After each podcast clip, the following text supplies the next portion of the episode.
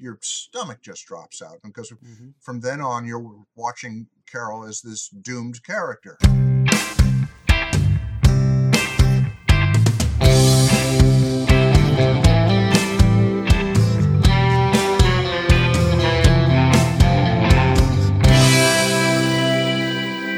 Hello, hello, hello, No Script listeners. Welcome back to No Script, the podcast, an unscripted conversation about theater's best scripts.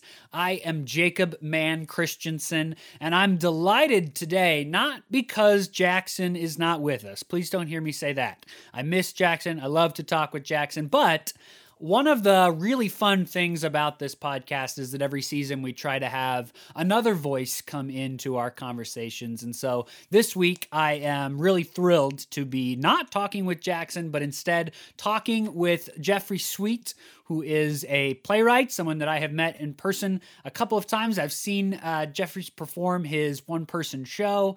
I've read his playwriting books. The way I learned playwriting in college was largely based on your textbooks.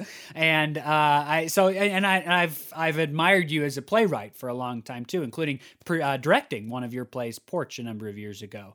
Uh, so it's been it's sort of thrilling for me to get to have this conversation with you. And welcome to the podcast. Well, I'm delighted to be here. Thank you. Thank you for inviting me. Absolutely. Do you want to just tell folks a little bit about who you are? Um, I uh, have stumbled into being a hyphenate. I'm primarily a playwright, but I'm also a theater journalist. I've written books about um, the Second City and the O'Neill Center. In fact, my Second City book, Something Wonderful Right Away, is going to come out in a new edition later this year. Hmm. Um, so there'll be that. I also teach. Uh, I teach classes online. If you're interested in that, uh, the website is thenegotiatingstage.com because I think all scenes are negotiations. Um, I also am posting in sort of a haphazard way mini lectures on YouTube uh, based on my book, The Dramatist Toolkit. So if you just toss my name, Jeffrey, J E F F R E Y, Sweet, into uh, uh, the search engine on YouTube, anything that begins with the number is um uh, one of my many lectures. Uh, 001 being the first lecture and 006 being the most recent lecture.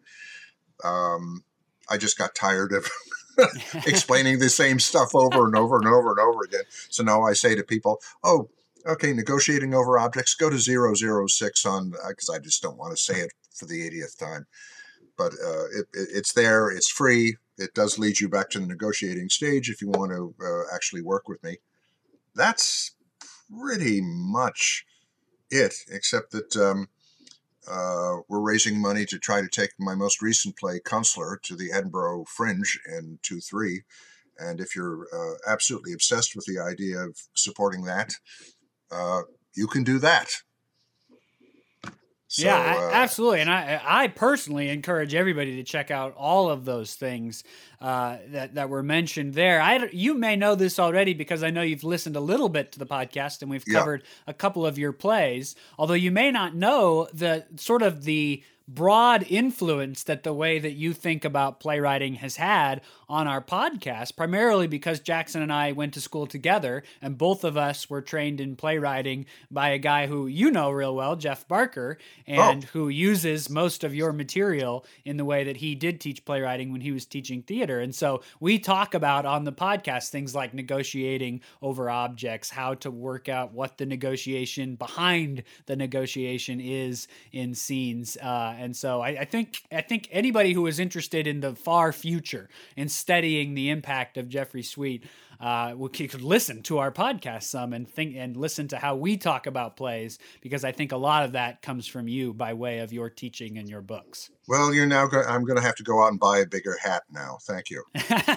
Absolutely. Well, we we also uh, th- this is going to be a really cool episode for a lot of reasons. A lot of our special guest episodes have been really fun. We always try to find somebody with some sort of unique angle or interesting, uh, i- you know, insert into the play that we're talking about. Um, and this episode, we're talking about a play by Lanford Wilson, Lemon Sky, a really delightful little play. And it's it's it's really special to have Jeffrey Sweet on the podcast because of your connection with Lanford Wilson. Yeah, which started with Lemon Sky when I saw it off Broadway in a production starring a very young Christopher Walken and Charles Durning. And that's just back before uh, Christopher Walken turned into the menacing figure he is now. Back when he looked angelic, and uh, the play had a huge impact on me, although it didn't have much relationship to my personal life. I mean, I'm not gay. I didn't live in California. I didn't have that relationship with my parents. But something rumbling underneath that play really had a deep effect on me, both thematically and in terms of craft. And then later, when I got to know Lanford pretty well, and we would have pretty long, detailed conversations, I was able to ask him a great deal about uh, uh, how he came to write Lemon Sky and, and some technical things. So some of this I'll be happy to share as uh, as we go along. But uh, uh, and, and, even after Lanford uh, died, I, I, I started learning. I, I, continued to learn things about Lemon Sky. Like, do you know who the original Alan was in the first reading at the O'Neill Center? Uh, I actually do know that, but only because I have it written down from my research about the play. Uh, that uh, I, I, tell you what, I actually don't have it written down, but I do remember.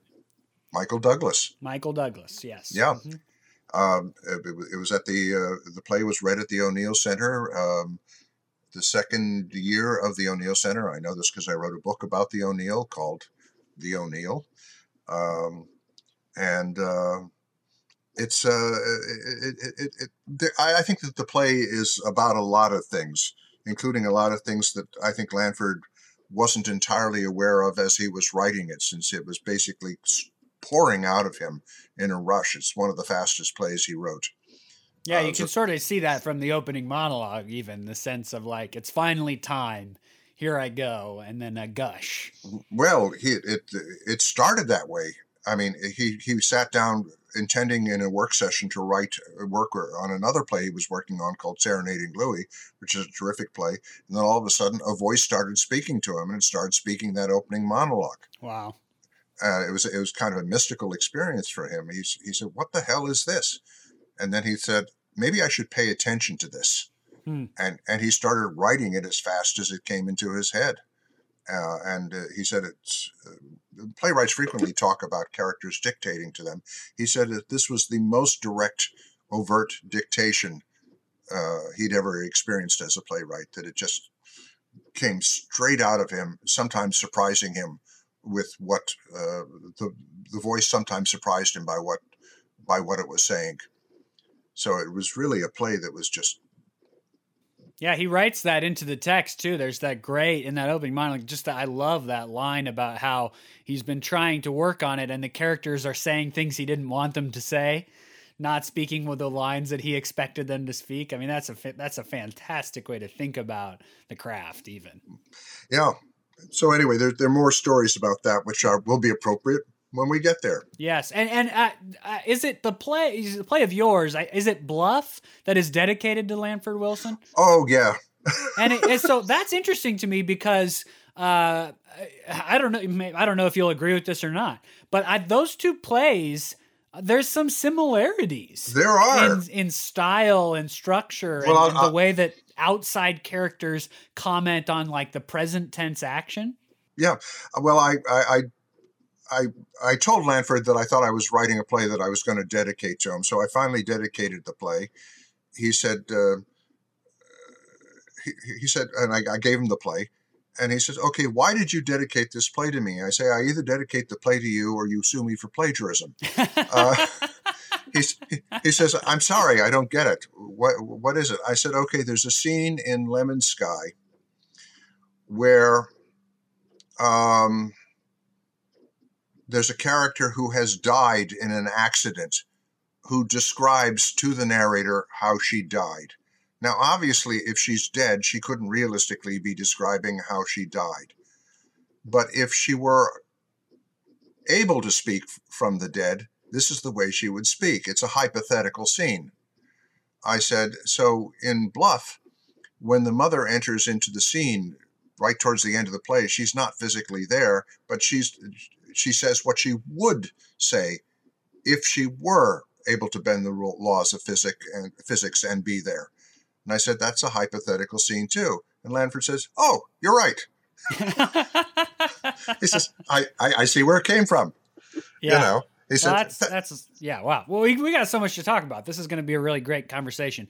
Real quick before we hop in, I just want to invite anybody who hasn't already to consider heading on over to our Patreon. That's patreon.com/slash no script podcast, all one word. And over there, you can choose to become a supporter of the show. We try to keep the support levels at a really accessible place. The lowest tier is a dollar a month. Even that's very helpful.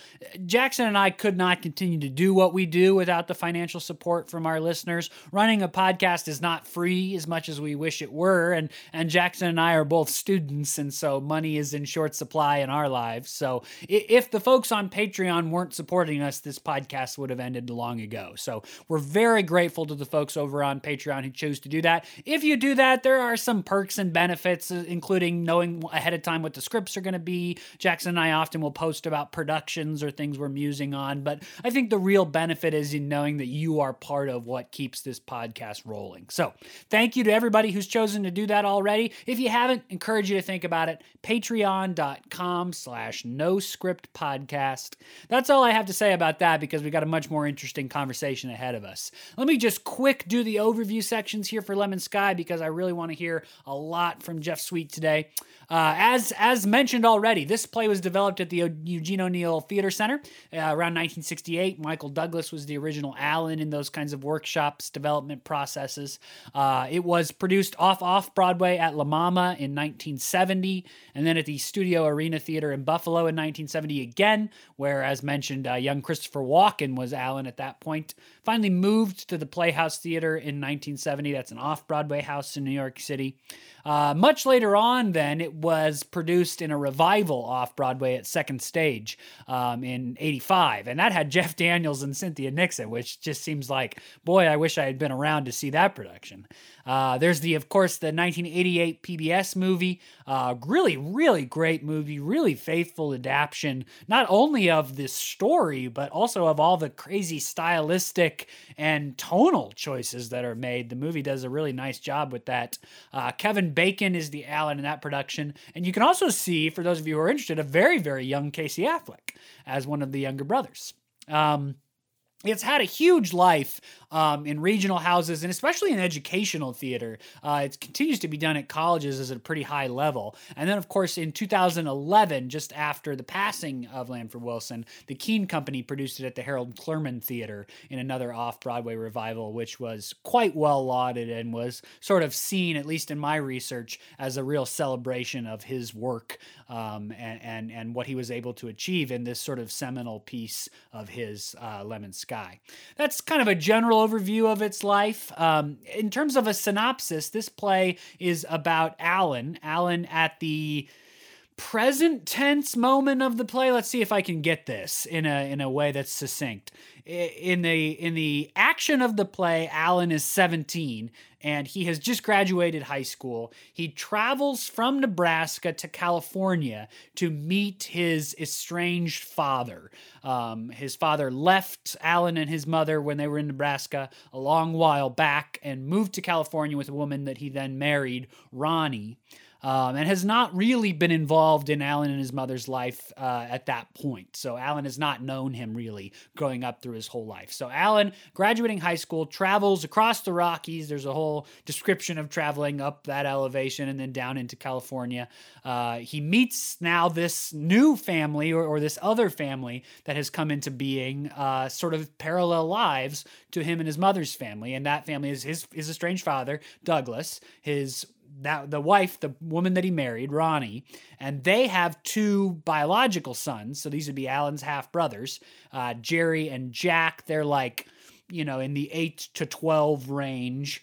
Um, and then uh, Douglas and Ronnie also have two basically foster children living with them, Penny and Carol, who are both 17. So that would be the same age as Alan is in the present moment of the play, uh, who are living with them uh, in through the the foster system, basically in California. Now the the plot, such as it is, mostly revolves around Alan getting to know these people, learning things about his family that he, he didn't know. There are some kind of internal conflicts, especially with Carol and um, uh, excuse me, Carol and Penny. um, as they kind of have different personal things going on. His father is also very insistent that he works at this airplane building plant while Alan's trying to go to college.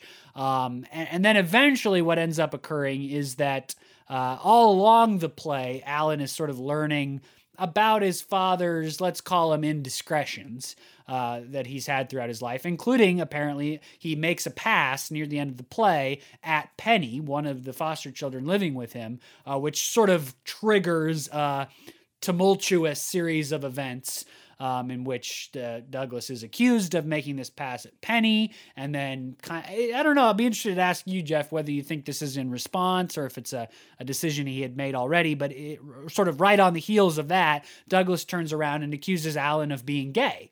Um, which again, this this play I don't think I mentioned. This play is set in the 50s, or at least the present tense moment is. So uh, that is, that is a much stronger uh, more shameful accusation than it is now, or you know ever should have been. But uh, there's a strong accusation made, um, and basically uh, Douglas sends Alan off. Um, Penny Carol is also throughout the play on pills. She's trying to sort of get her life straight because she's engaged or go, soon to be engaged, I guess, with this uh, super religious boyfriend of hers. Uh, boy, th- there's so much going on here because the thing I haven't mentioned is that the other major part of the play is that this is all happening while the characters are commenting on this action from in the future. Um, it, it, Alan, at least, is 12 years in the future. Um, now, I, I, don't know if we're specifically supposed to believe that every other character is 12 years in the future, or even if that really matters. They're commenting from with with foreknowledge about what happened in the past. So they have all kinds of conversations about why they said this at a particular time. Who said that? Who didn't say that? At one point, one of the characters says something like, No, no, no, you couldn't have mentioned that song when this conversation was going on. That song wasn't even out at that point in time. So there's some questioning of the reliability of the memories that goes on. We learn after the present tense action of the play that Carol dies in an accident. And so Carol, from death, from uh, from beyond the grave is commenting on what was happening to her in that present tense moment. And so there's some sort of discussion, evaluation, examination of the the way these lives have developed after and in, in part because of what happened in that present tense action of the play. Are there any other like m- major plot or descriptions I'm missing there? This is sort of a hard play to describe. It's it's it's yeah, it's a it's a deceptive play because it goes down easy, but it's but it's really uh, put together in a very sophisticated and complicated way. Maybe the biggest decision in the play is made by uh, Ronnie, the stepmother, who uh, joins with uh, her husband in exiling Alan, even though uh, Alan adores his stepmother. They really like each other a lot, but she realizes that it's a if she doesn't get rid of Alan, that her marriage is going to fall apart, and she's going to be, you know, in hell. It's she's going to be broke. She'll have no way of living. That even the compromised way that she's living with uh, with the father, uh, that's a possible life, as opposed to uh, what would happen if the marriage mm-hmm. fell apart, which would be just disaster. And you're right; it's it's deceptively understated. There's just uh, it, both times that I read it, even just today and before previous, there the line like "I think you should go." It hit me like a ton of bricks, despite like it being five or six words. And he doesn't disagree with the choice that she made. He absolutely understands why she makes the choice, although it hurts him deeply. And it's why uh, that part is a great part. Um, the production that starred Jeff Daniels and Cynthia Nixon, the Obie for performance from that production went to, to Jill Eikenberry playing mm-hmm. that part. Mm-hmm. And um, when you see the film, if you see the film, Lindsay Crouse gives one of her best performances in that part. Mm-hmm. Uh, it's it's a deceptive yeah. part, but then the play is uh, the play is about so bloody much, and I'm sort of chomping mm-hmm. at the bit to, to to get into that. It's it's not so much a plot play here, let me toss this out. Please. Um, for one thing, maybe you remember uh, my talking in, in, in, my books about the technique of the power of the unspoken word. Mm-hmm. in your analysis, you just used a word that was never used in the in the play, which is Mhm. gay. Yes, right. The word Mhm. the word gay, the word homosexual, never used in the play. Yes. and so uh, uh, we're left to figure that out. And indeed, uh, uh, Alan, being closeted as a kid, is not going to say the word, and the father is is going to hint at it, but he's not going to say the word.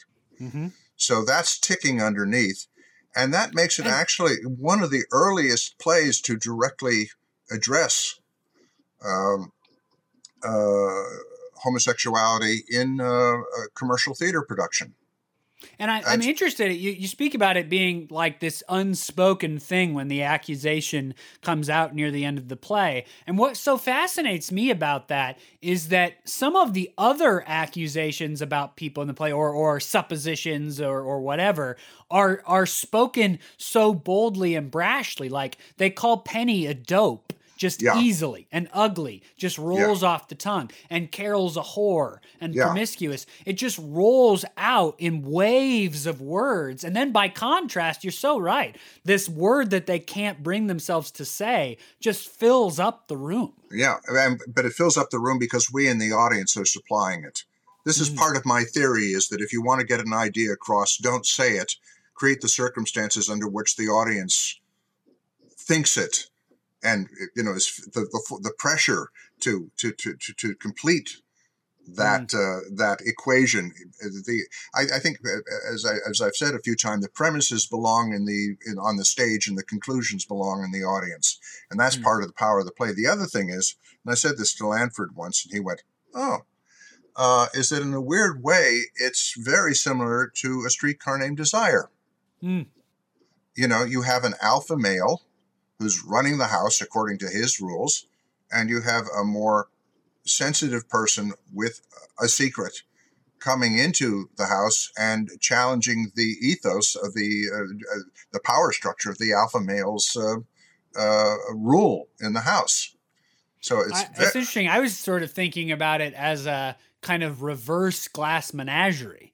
Uh, the the there's obviously this sort of narrative looking back elements, but the way that Tom in Glass Menagerie constantly wants to get out, Yeah. despite this powerful uh, figure in the home, Alan sort of in the reverse of that just wants to get in, and there is Yeah. still this powerful domineering figure in the home. Yeah, Alan desperately wants to have some kind of a father. He really wants that relationship to work. He wants a family. He wants connection, uh, and that certainly was a large part of uh, of Lanford's life. And eventually, he found a family and a connection by coming to New York and being part of the off off Broadway scene, Mm, helping create a family at Circle Rep with uh, uh, Marshall Mason, the artistic director who directed most of his plays. on- Although Marshall never directed Lemon Sky.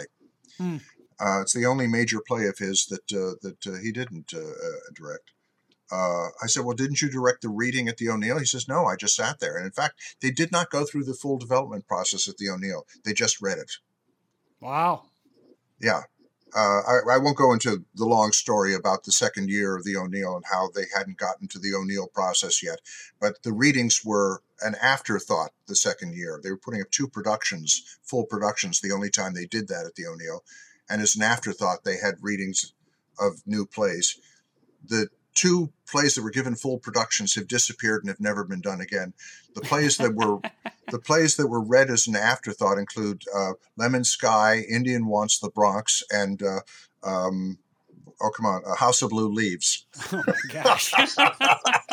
so that was a pretty interesting summer.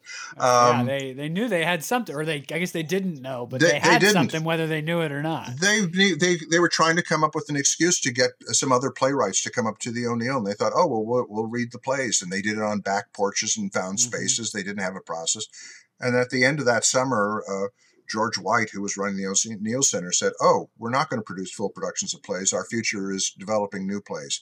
And it, starting in the third year of the O'Neill, the O'Neill began to become the O'Neill, and then George hired uh, um, Lloyd Richards to come in and be artistic director of the Playwrights Conference, and and thus was born the O'Neill Playwrights Conference. But so, uh, although the O'Neill was important to Lanford and to Lemon Sky because he got to hear it and he got to hear it with Michael Douglas, who apparently was very good. Um, I, I, was talking to um, I was talking to Marshall about this, who attended the reading, and he said it just read brilliantly, and the reading was brilliant. You could have taken that cast and gone straight into rehearsal. Wow. Uh, he said it was yeah. So um, so it it did not go through the the typical O'Neill reading, although it's an important part of the O'Neill's uh, history. Um, so um, anyway, that's that. Where where else was I? Anyway, uh, yeah, I, I, I always saw. I also told uh, Lanford, and he didn't disagree with me that I thought it was a play why the, that's uh, made a case for why the '60s had to happen. That, huh. that that this was all the this this exemplified an enormous amount of the 50s bullshit and ethos that we had to break through and we had to have the 60s to come and, and break through the hypocrisy and break through uh, a, a, a, lot of what is um, what is dark about the play mm. you know uh, there's a lot of talk about you know smash the patriarchy today well this is certainly a play about uh, the patriarchy yeah. Oh, absolutely right. Yeah. Um, so, you know, it, it, was it was very interesting. Did you do you know the old joke that Victor Borge used to tell about um, Leonard Bernstein has just won an award for explaining the music of Aaron Copland to Aaron Copland? Uh, and and I, I, I sometimes found myself doing that with Lanford. Uh-huh. Because it just he just opened a vein and and bled and it bled into the page. He wrote the the third act in 45 minutes. Oh, man. Um, uh, Marshall Mason had come over to read the first two acts, and while Marshall was reading the first two acts, Lanford went into the other room, wrote the third act, handed it to Marshall, then went into his bedroom and started to cry because it, uh, what he had found in writing the third act was so much of what he had repressed for years. Yeah. But it it, it, it was uh, when you're writing that fast and that hot, you really don't understand entirely what you're writing. It's just coming out in an intuitive flow. Now he had enormous craft as well, and he, he became an even more sophisticated craftsman as he went along. But this was uh, the most intuitive play that he wrote that came uh, very much out of his own experience, and it's one of the rare autobiographic plays uh, that uh, doesn't suffer by being autobiographic. Usually, autobiographic play, the central character does not drive the play. Mm-hmm. Usually, an autobi if, if if you think about the way you live your life and you talk about something that you know uh, something in your life from a day or two ago, you're going to say, "Oh, something interesting happened to me." You don't say, "I oh, I did something interesting the other day." No, something interesting happened to me the other day, and this is a almost everybody talks this way, as if events in your life are things that occurred to you rather than things that you initiated. So when you people write autobiographic plays, they tend to write plays in which the autobiographic character is very passive mm. and reaction and, and reacts. And a passive reactive character does not drive a play terribly well. You need somebody with with real agency to to drive the typical play. And I said, uh, I was talking to him. I said, You avoided the curse of the autobiographic play. He said, Yeah.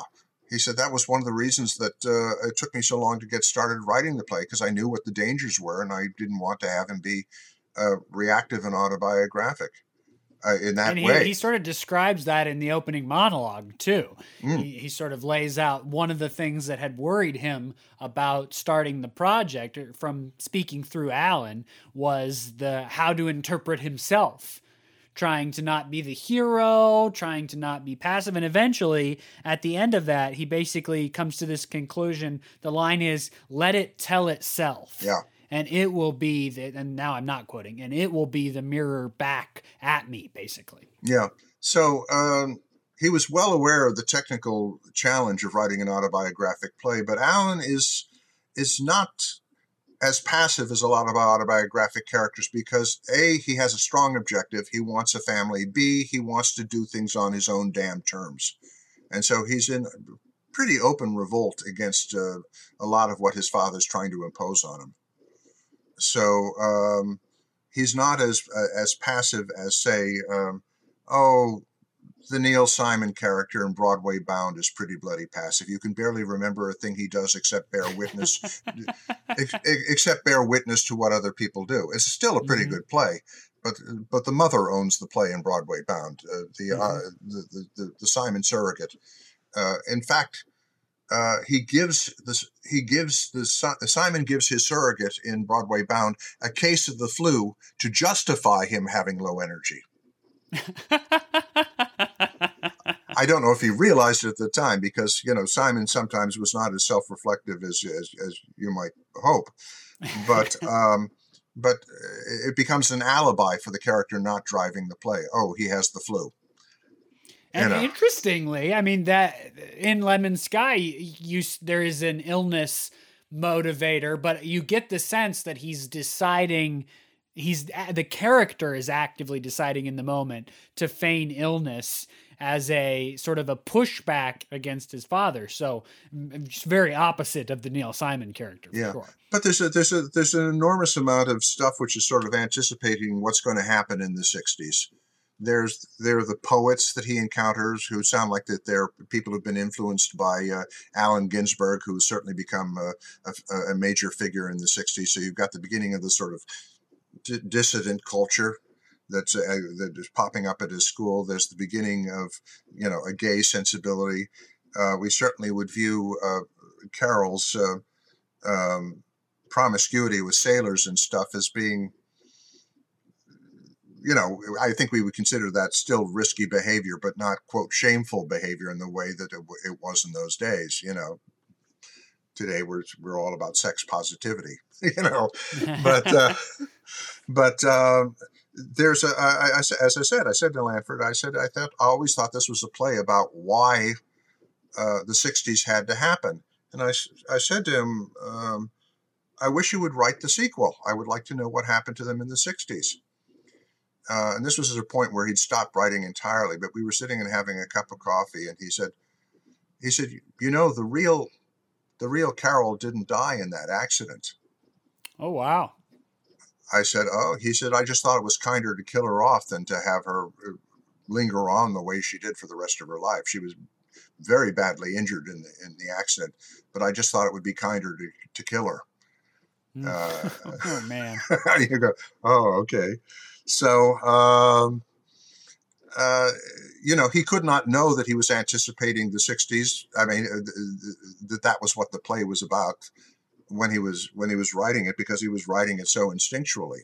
Mm-hmm. But uh, yeah, one of the other things that is interesting that it and this maybe he more consciously knew he was doing. I don't know, but I, I'm uh, so much of the play is is about California too. Oh. There's just, I mean, if you took the whole all the words of the play and pulled out the chunks that are just like descriptions of California, analyses of what California is like at least at the time, you'd be left with a much shorter play. Well, this is the other thing that I think Lanford has not been given much credit for or analysis uh, uh, uh regarding, which is he of all the American playwrights I know, he may have written more plays about more corners of the country than any other playwright I know. Huh you know, he he wrote.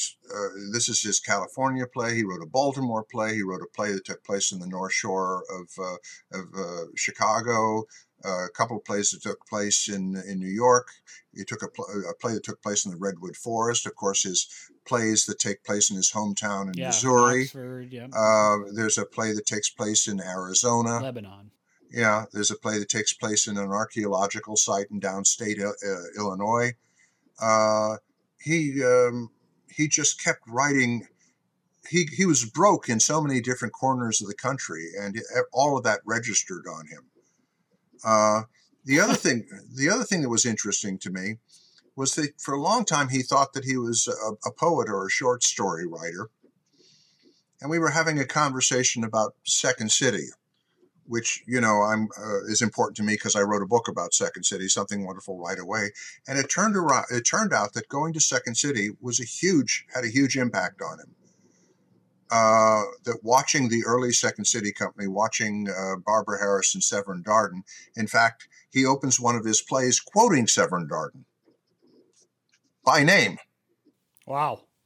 Uh, he suddenly realized watching what they were doing on stage improvisationally uh, that he was a playwright.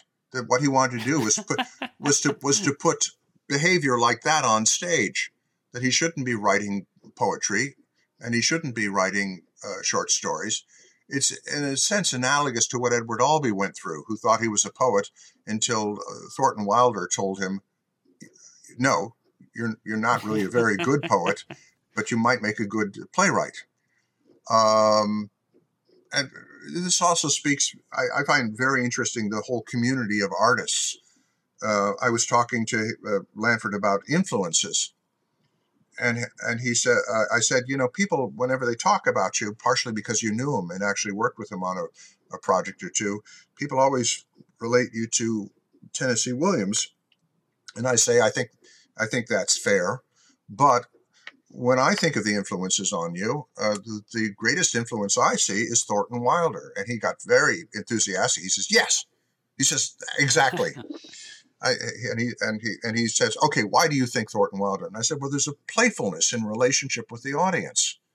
There's a sense of look what I can do on the stage. Look how I can bend time. Look how I can, you know, how how I what I can do, acknowledging that the audience is there."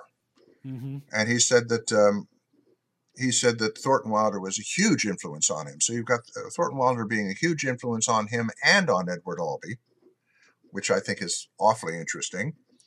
Um, he also said, which I, I found interesting, uh, that people said that he was Chekhovian way before he ever read any Chekhov. And I said, well, that, I, I said, well, but you were influenced by Chekhov. He says, how? If I didn't, if I didn't know any Chekhov, I said, you were influenced by Chekhov. I said, you knew William Inge's work, right? And I said, oh, he said, oh, yeah, of course I knew William Inge's work. And I said, well, William Inge was powerfully influenced by Chekhov, so you got Chekhov through Inge. And he looked at me and says, yeah, you're right. you know that sometimes you can be influenced by artists not by having direct yeah. uh, contact with the artist but by having contact with artists who've been affected by those artists i don't know if uh, years ago and i've never been able to find the article but i remember there was an article about talking to a lot of playwrights about who their influences were. And the name of the article was, and of course, Chekhov, because all the all, all, the playwrights reeled off all their influences, and at the end they all said, and of course, Chekhov, because everyone was influenced by Chekhov. Yes. So uh, uh, that would certainly be on my list too, and of course, Chekhov. Mm-hmm. So he's um, um, he's. Uh, he, he, he reflected so much of the American experience and so much of, uh, of very hard living. You know, he made no bones about. At one point, he was a hustler to stay alive. Yeah. You know, um, that he was, you know, he was broke and, and saw uh, an, an, enormous amount of, of, of, very tough and very seedy living. Um, Do you think that that that part of his life is what makes this portrait of this family in California painted with somewhat of a nostalgic brush even despite the the pain and the darkness that certainly is there despite all that it does seem clear and i think we've even talked about this already that alan wants to be that that is a place that he wants to be at one point he, he reflects wonderfully on the fact that he calls it home it's sort of flabbergasting to him yeah i mean on the one hand, it's repressive, and on the other hand, he desperately wishes he had the love and security of a traditional home. Mm-hmm. And uh, in Ronnie, he sees, you know, the almost the ideal of the traditional mother. She's absolutely everything you would want a mother to be, except when her when it comes right down to it, and she's forced to choose between protecting and siding with Alan and protecting her own kids. She's of course going to choose her own kids. Well, and I, I wonder even if it starts a little earlier than that because Alan is present on stage when Penny describes Douglas making a pass at her. Yeah. And he watches Ronnie basically say, Don't worry about it.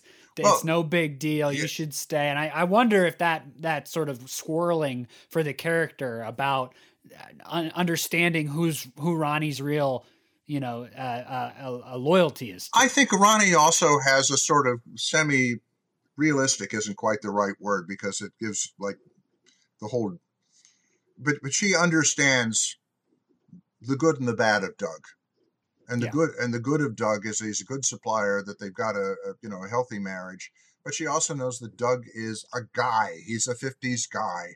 He's a guy who measures him by getting laid and drinking and, and having a car. He's got that wonderful speech about, you know, why doesn't why doesn't Alan want to know what it's like to to to, to race down a highway in a in a, a convertible with your arm around a, a babe, you know? Right. Yes. Mm-hmm. Which, when you consider that that was not Lanford's appetite or experience at all, that he is able to write that from the inside for Doug, that it's a, it's, it's almost a lyrical speech for Doug. Yeah, yes, really. How mm-hmm. empathetic Lanford was that he was able to write it from the inside of a character who's basically the closest thing to the villain in the piece. He absolutely yes. Mm-hmm. understands mm-hmm. this man's psychology. Um, and uh, and understands his his sort of joy. Mm-hmm. Um, yeah, and and and while Douglas certainly is yeah, yeah, the villain or or yeah, but and he he comes off as a as a creep at the end when we learn he's been you know uh, preying on Penny, but then also shortly after that, Carol describes that he made several passes at her when she was even younger. So that all comes off, but I I don't I I, I don't know if the play is necessarily empathetic to Douglas, but it does I think it does try to paint him in the best light that it maybe can. Well, I think the thing is, is, that Douglas is is is trying to be what he thinks that American male is supposed to be in that sort yes. of 50s post-war thing.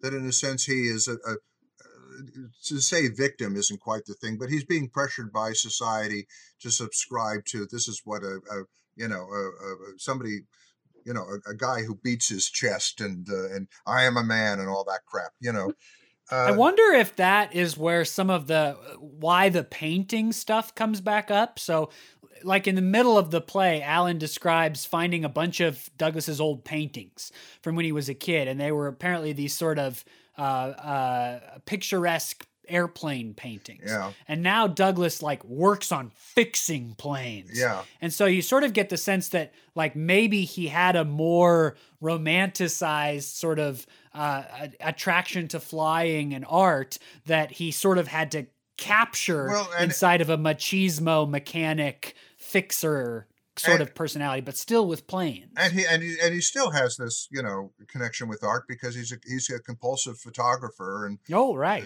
you know, is in the dark. and woodworker apparently a while yeah. back. yeah, so there's something there's something else there. The interesting thing, and it's in uh, it's in uh, uh, it's published in uh, uh, in the introduction to Lemon Sky and in one of the books in one of the published editions, but it's something that Lanford also said to me.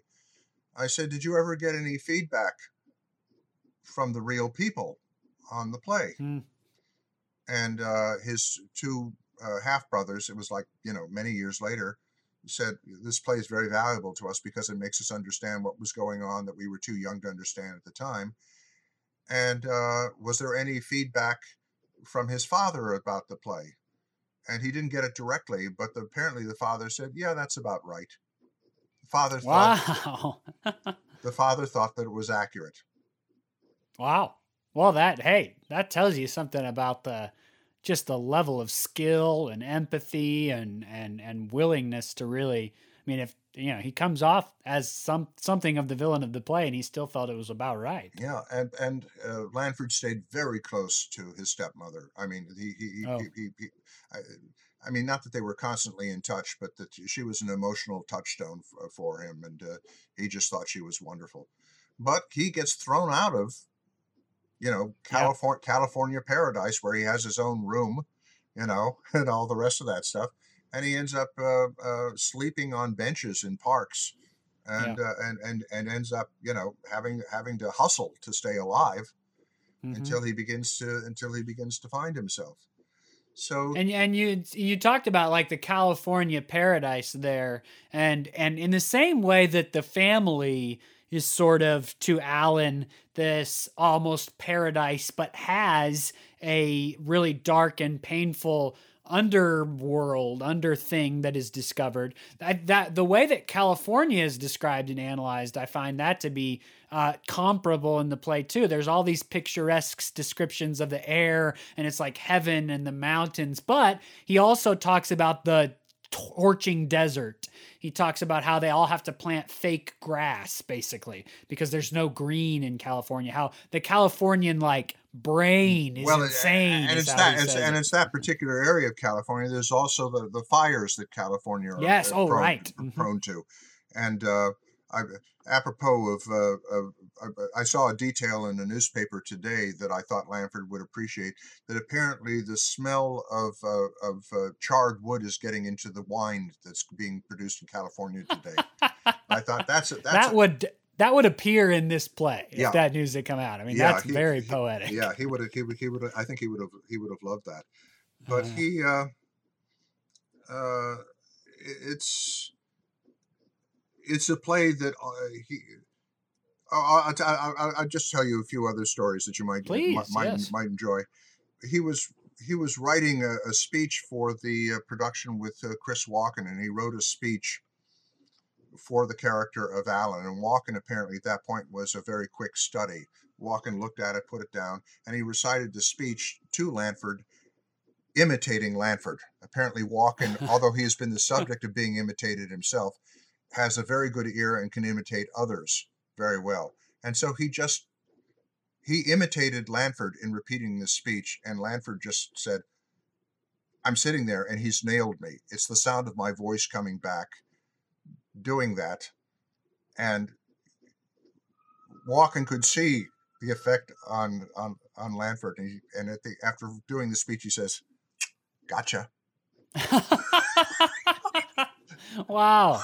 Gotcha. You know. awesome. and and indeed, he he, did. Um, so it's uh that was such a when the play opened it actually got very good reviews off Broadway, but closed very quickly.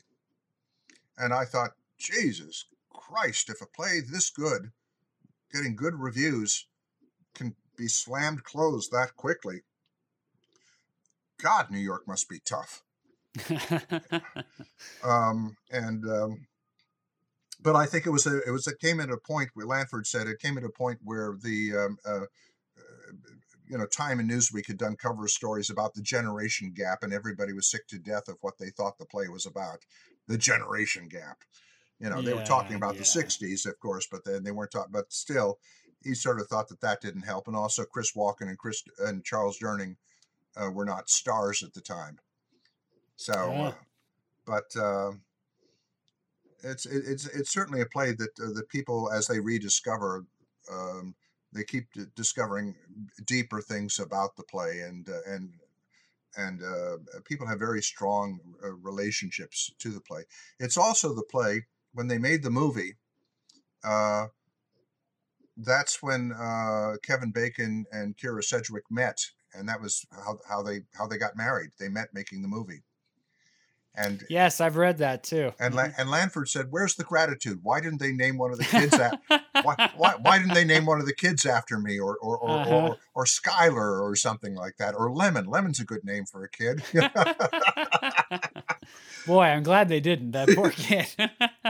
but he, uh, as I think I said, he was uh, when they made the film. Uh, he had nothing to do with the film and then he he watched it and he was floored by how good it was. He just thought that there was a they got just about everything that he, that he intended.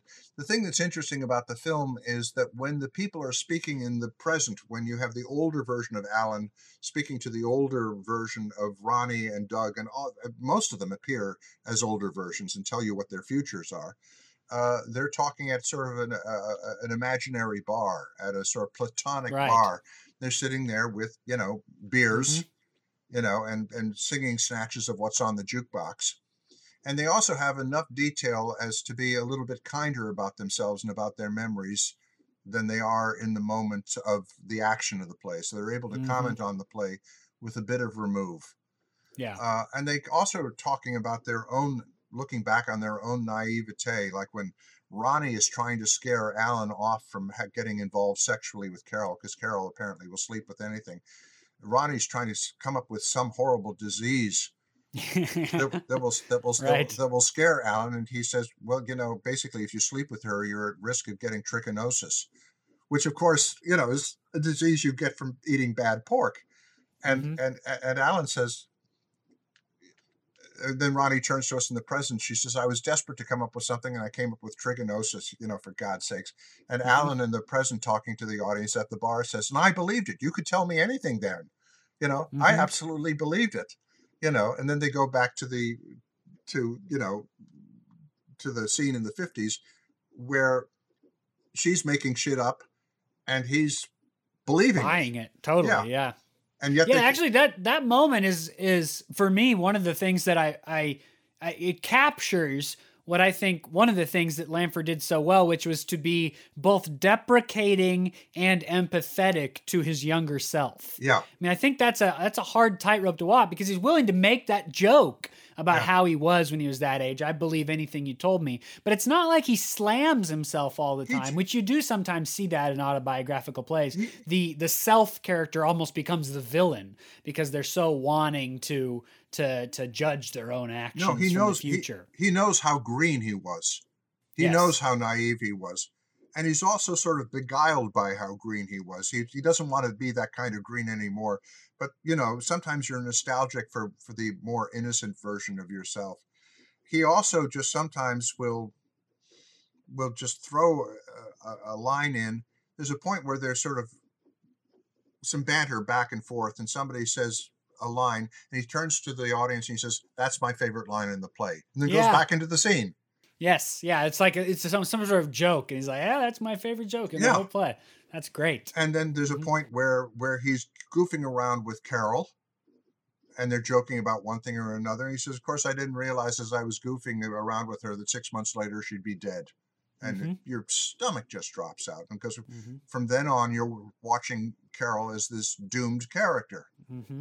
Um, Or or like the way they talk about the the really important photograph that sort of floats through the whole play. They mention that this photograph is taken and the and and actually the reaction to it by Douglas's mom, Alan's grandma, way before in the present action of the play they ever take the photograph. And it, sa- it sort of establishes it, it pulls it forward. And then when uh, Douglas rips it up, yeah. they are able to bring back some of those refrains from the outside folks Oh well, in you, you know, going back to my theory, there's some terrific negotiations over objects there. Yes. oh yeah. Yeah. hmm So it's um, um, but it was also it was also uh, one of the things uh, fascinating to me about both this play and uh, his plays in general, and I sort of hinted at it when I was talking about why I dedicated the play to him. Playwrights, as they look at other uh, at the plays that they watch when they're when they're growing and they're forming their own style, look at some plays and say, "Oh, you can do that. I didn't know that you could do that on stage. You can do that. Oh, you can get away with that. Oh, look, they did that. Oh, if they did that, then I can do my version of that. And uh, Lanford, almost more than any other playwright for me, was the one who told me what I could do, hmm what I could get away with technically, um, how theater doesn't have to be just this naturalistic account of what these characters do. That you can do alternate versions of scenes that you can fragment scenes that you could almost do with scenes what uh, picasso did with uh, um, you know putting two eyes on the same side of the face and I, i'm blanking on the name of that of that technique but uh, um he was um, he he gave us license he gave us license uh, as Albee did. Like as soon as um, as soon as Who's Afraid Virginia Woolf and uh, and the Zoo Story came out, you know, there any American play after that uh, bore the DNA of a- of of Zoo Story and Who's Afraid of Virginia Woolf. Yeah. And also, uh, they these were the playwrights were conscious of this with each other. Uh, Lanford wrote a terrific uh, uh, his uh, an earlier play called Balm in Gilead, Oh, I love Bauman. Oh, it's a great yeah. play. Um, but um, there's a long monologue for Yeah. It's like it's like 10 minutes at least. Oh least. no, it's longer than that. It's 20, 25 minutes. I've, 20, 25 minute monologue. Yeah, yeah. I've, I've seen it performed twice. yeah, And both times I thought it was outstanding. Yeah. Which it, it has potential to not be, I think, given Well, how long it is. but uh, anyway, I said, "How did you come to write that?" He says, "I don't know if I'm going to tell you." I said, "Why not?" He says, "Well, it doesn't it, it doesn't speak very well for me." I said, "Oh, come on, why not?" He said, "Okay, I wrote it because Arthur Kopit wrote a really mon- long monologue in Oh Dad, Poor Dad, and I wanted to see if I could get away with writing a longer one." And I said, Why are you reluctant to tell me that? He says, Well, don't you think Arthur would be pissed? I said, I don't think Arthur would be pissed. And I told that to Arthur, and he said, Oh, isn't that marvelous? Oh, thank you for telling me that. That's awesome. He says, he says, my monologue got him to write that monologue. That's great. Hmm You know that that, that there was that sense of uh, of the joy of people discovering new techniques and challenging each other. One of my favorite stories about George Gershwin was he was driving uh, on- on the street one day and he saw sort of a, a, a not very well known songwriter walking on the street, but the guy had written a song that had a technical device that delighted him. And he just scooped this guy off off the street and took him to a party because there were always parties going on in New York at that time, apparently, when Gershwin was around. And he sat the guy down. He says, This is, listen to this. Gang, listen to this. Listen to what he does with this song. And he, sits the semi known songwriter down to play at the piano and play the song. And Gershwin then starts raving about the song and about the technical challenge that's in the song. And then Gershwin gets down and starts improvising, incorporating the technique at the piano. Instantly, he's assimilating what the guy did and making and doing his own version and building on it. Yeah. So, so this dialogue between playwrights, sometimes it's acknowledged, sometimes it isn't. Like I've always believed that John Osborne, when he wrote Look Back in Anger, was writing his version of Streetcar Named Desire. You could Mm. do cast the the four leads with the same four actors. Yeah. Oh, yeah. I yeah. I, I, I've observed that as well. Yeah. In, in some ways, I so I wrote a play. Actually, I don't know if you know this or not, but you uh, uh, judged a competition. I guess it wasn't really a competition, but we we I was in playwriting class, the full length version. We all wrote plays, and one of them was going to be selected for the season the next year. And you selected the play, and it happened to be my play, Ah! a play called Visiting, Uh-huh. uh, which was very much informed by your play Bluff, Ah! which was very much informed by Lemon Sky. And so it's it, I think that is a fascinating idea to track the lineage not just of playwrights and their influences, but specific plays and moments. Yeah, there, it's it's not only a thematic discussion, but it's also becomes a technical Mhm. it becomes a technical conversation. And and uh, you know i think that the general public has has a sort of cliched uh, and inaccurate uh, view of of people in the theater that everybody's you know backbiting and competitive and you know uh, stabbing each other in the back or trying to run each other off the road. I mean there were a few people like that you know uh, he's gone, so I feel free to say it. But Israel Horovitz was hideously competitive and was not a particularly pleasant writer to be around. Mm. Um, uh, but most most playwrights are incredibly supportive of each other and enthusiastic and try to help each other along. Um, I had an early one act musical. I wrote book music and lyrics for a little half hour musical that was done off off Broadway. And as the performance began, I was sitting down at the piano and I looked into the audience, and there was Stephen Sondheim with a notebook Wow. sitting in the audience. And at the end of the show, he goes, "Let's go." And he takes me off to he takes me off to a uh, a, a, a, a restaurant, you know, a dive in in the theater area, and he spent a half an hour analyzing my half hour musical with very detailed notes, and then we and we talked for a couple of hours. I remember also when I was very early on the scene, I got a call out of nowhere from John Guare saying, "People are telling me I should take you to lunch. How would you like to have lunch?" So I went and had lunch with John Guare, who'd called me out of the blue. And it's something that I I try to do myself, and particularly if I see a play that opens that I think gets unfair reviews. Hmm. And I know how discouraged the you know an uh, early career playwright will be to get unfair reviews on a play that they think is good. And I will sometimes just call up out of the blue and say, uh, "I don't think you were treated fairly. I think this is a really good play. Let me take you to lunch. And I try to encourage them not to be discouraged. And I tell them all the stories of the very good plays that got lousy reviews the first time round and were vindicated, uh, including a few of mine. Uh, and um, and uh, you know, I say, you know, don't let this discourage you. Write the next damn play. I'm I I I I'm very critical, and what you did, you know, really excited me. And I want you to know that you've got. I think you've got a real talent, and you should. You, wow. Don't be discouraged by these people. Uh, I'm not the only person who does this. I know a lot of writers feel a responsibility to do that with other writers. Um, hmm we're at a point where it's almost impossible to make a real living as a playwright anymore unless you write the book to a hit musical. Right. Yes. You know, when's the last time a, a, a straight play had a commercial run of more than a year? I can't remember. Yeah. I, I, I know a playwright who, who gets produced fairly regularly, and they call their playwriting money their bicycle money. Yeah, it's just like that, you know. Every couple of years, I can afford to replace my bike with the money I get playwriting. yeah, no, I my my pension comes from writing television. You know, yes. I, I, I spent a number of years writing television, and out of all the television I wrote, I wrote one really good thing, which is I wrote the TV adaptation of uh, Pack of Lies for the Hallmark uh, uh, Hall of Fame.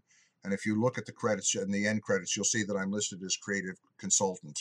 But I actually, but I actually wrote that script, uh-huh. and and it was very good, and it won awards and stuff. And nobody knew that I wrote it, but I was glad to write all the other stuff. We're telling your story now. It's getting out. well, it, it, the interesting thing was that there was a producer who saw that and said, called up the, called up the producer of uh, Pack of Lies, a man named uh, Robert Halmi, and said, "Okay, who really wrote that script?" And Robert Halmi said, "Oh, it's this guy Jeff Sweet." This producer called me up and he said, "I loved what you did. I want to commission you to write a, a, a, a TV movie for me. Whatever. I, I just I love your work." So I wrote uh, a, a, screen. I pitched an idea. He said, "That's it." The first thing I pitched. He says, "We're doing that. Okay, go and write it." Gave me seventy thousand dollars to write this script. Ooh. So I wrote the script, gave it to him, expecting notes. He says, "I've got no notes." He says, "It's one of the best scripts I've ever re- read. Now it's my job to sell it." He couldn't sell it. People oh. said, "People said it's a great script. We don't want to do it. It's too depressing." And finally, he wow. finally he turned to me and said, "I can't sell it." He says, I'm proud that I commissioned it. I'm proud that this came into the world because I commissioned it. I can't sell it. It's yours. Do whatever you want with it. And I turned it into a play and it became The Action Against Sol Schumann. Oh, yes. Which ended yep. up mm-hmm. which ended up winning uh, an American Theater Critics Association award for uh, for uh, uh regional playwriting and got a terrific review out of the Times. And uh, the royalty. Oh, I'm delighted to know the story behind that script because the, the, I really like that script. but, but the royalties on that play are are so tiny as compared to what I was paid to write it or first as a screenplay. Yeah. Wow. So, um, you know, sometimes television turned into, for that matter, I was hired to write a, a screenplay for uh, Dustin Hoffman's company because uh, I had pitched uh, the idea of a court martial at Fort Devens, which was mm-hmm. a, a, true historical thing that I had discovered. I Another wrote, great play for those folks out there. It's in Jeff Sweet's anthology. You could go buy it right now. Yeah uh, and um, it was written for Court TV, and Court TV went out of business. And uh, uh, Hoffman's company, uh, in fact, was headed by the playwright Murray Schisgal. So Murray said, "Well, you know, you wrote a nice screenplay. It's not going to get done. Go do what the, what you want." So I wrote it, you know, as a play, and that play won the AUDELCO Award uh, when that was done. So I've had two plays that came about from television writing but I got paid for writing the screenplays way more than I ever got off the royalties. Yeah. So, uh, did I mention that I'm trying to raise money to take to take Kunstler? Yes, Kunstler. To, to, to, to, the yes. Edinburgh, to the Edinburgh, which has gotten wonderful reviews. Yeah, mm-hmm. but but uh, playwriting to be a professional playwright for the most part, even if you're quote successful, for the most part, you're not going to make your living doing that. You're just going to have the best time of your life doing plays you know putting yeah. put, putting up mean being in the rehearsal room and having the pleasure of working with with actors and getting to know fabulous people. I've worked with some of the best actors in the country. You know, getting the least amount of money they've ever gotten. You know, you know uh, but but actors are very idealistic. you know, I, I, I, I, you, I don't think you know the story about Bluff, but when Bluff was done in Chicago, uh, when I was writing the character of Neil, I had Jon Cryer in mind. And I knew Jon a little bit because I had babysat him.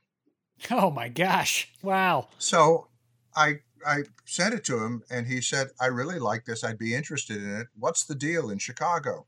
I said, Well, the deal is the money is lousy. He said, How lousy?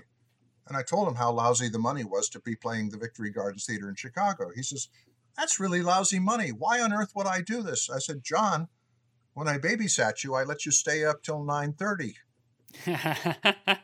and he said, You're right. And he did the play because I let him stay up till 9:30. Wow. so people are very a lot of actors are very idealistic and they will do things for next to nothing if they get pleasure out of doing it. Um, I will say that after after Lanford died, uh, well, a couple things. One is that I had the great pleasure of uh, producing the Lifetime Achievement Award that Lanford got from the Dramatists Guild. And uh, that meant that we got Richard Thomas and we got Laurie Metcalf and we got uh, Judith Ivey and a lot of other people together uh, to get up and talk about how doing his stuff was were those things were key to their careers.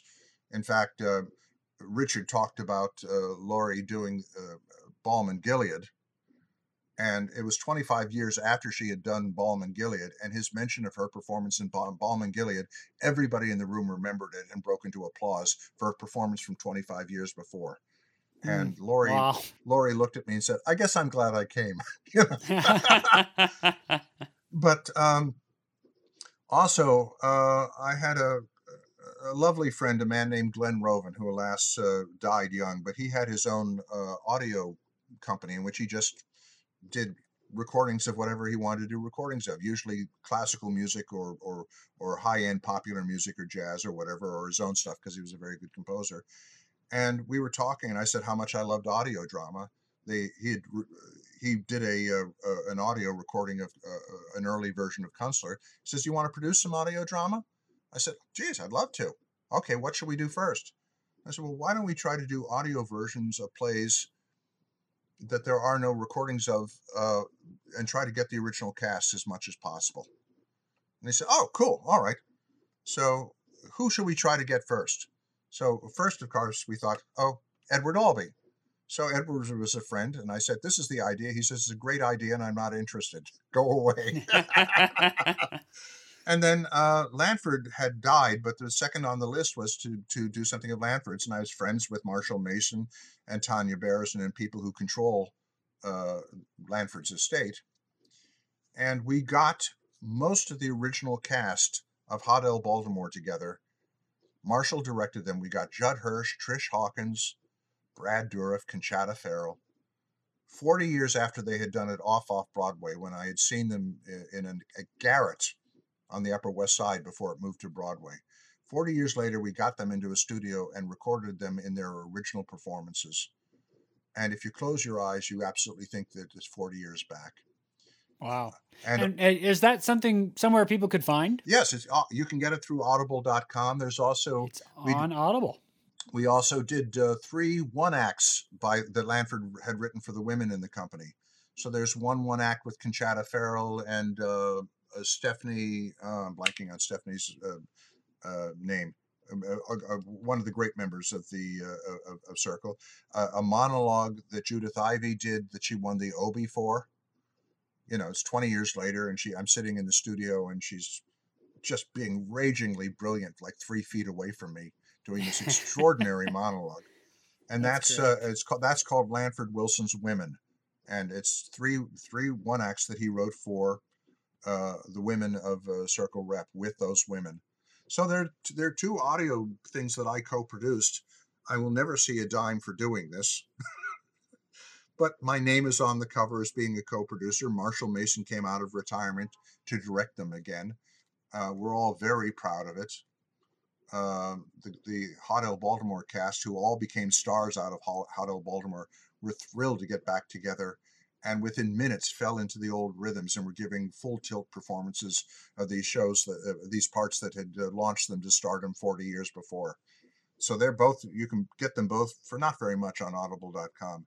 and that was a, a, way for me to say thank you to Lanford was to to to be able to get those recordings made and to get those uh, performances uh, uh, out there and in a permanent form. Well, that sounds like a good place then with that thank you for us to wrap up our conversation. We had a freewheeling dive through Lanford Wilson and through this great, great play, Lemon Sky. Thank you for being willing to come on the podcast and share these incredible stories from your life and work and from knowing Lanford. Uh, delighted. If we'd had more time, I would have told you the evening that I introduced introduced Lanford to Stephen Sondheim. But we don't seem to have the time. No, no time for that on this episode. That'll have to be uh, some someday in the future. I'd love to hear that story, uh, folks. If you are out there and you want to continue having this conversation with us, you can follow us on our various social media accounts, uh, all at the handle No Script Podcast, or you can email us at noscriptpodcast at gmail.com. If you want to recommend the podcast to your family and friends, we're on Podbean, Spotify, Apple Podcasts, Google Play.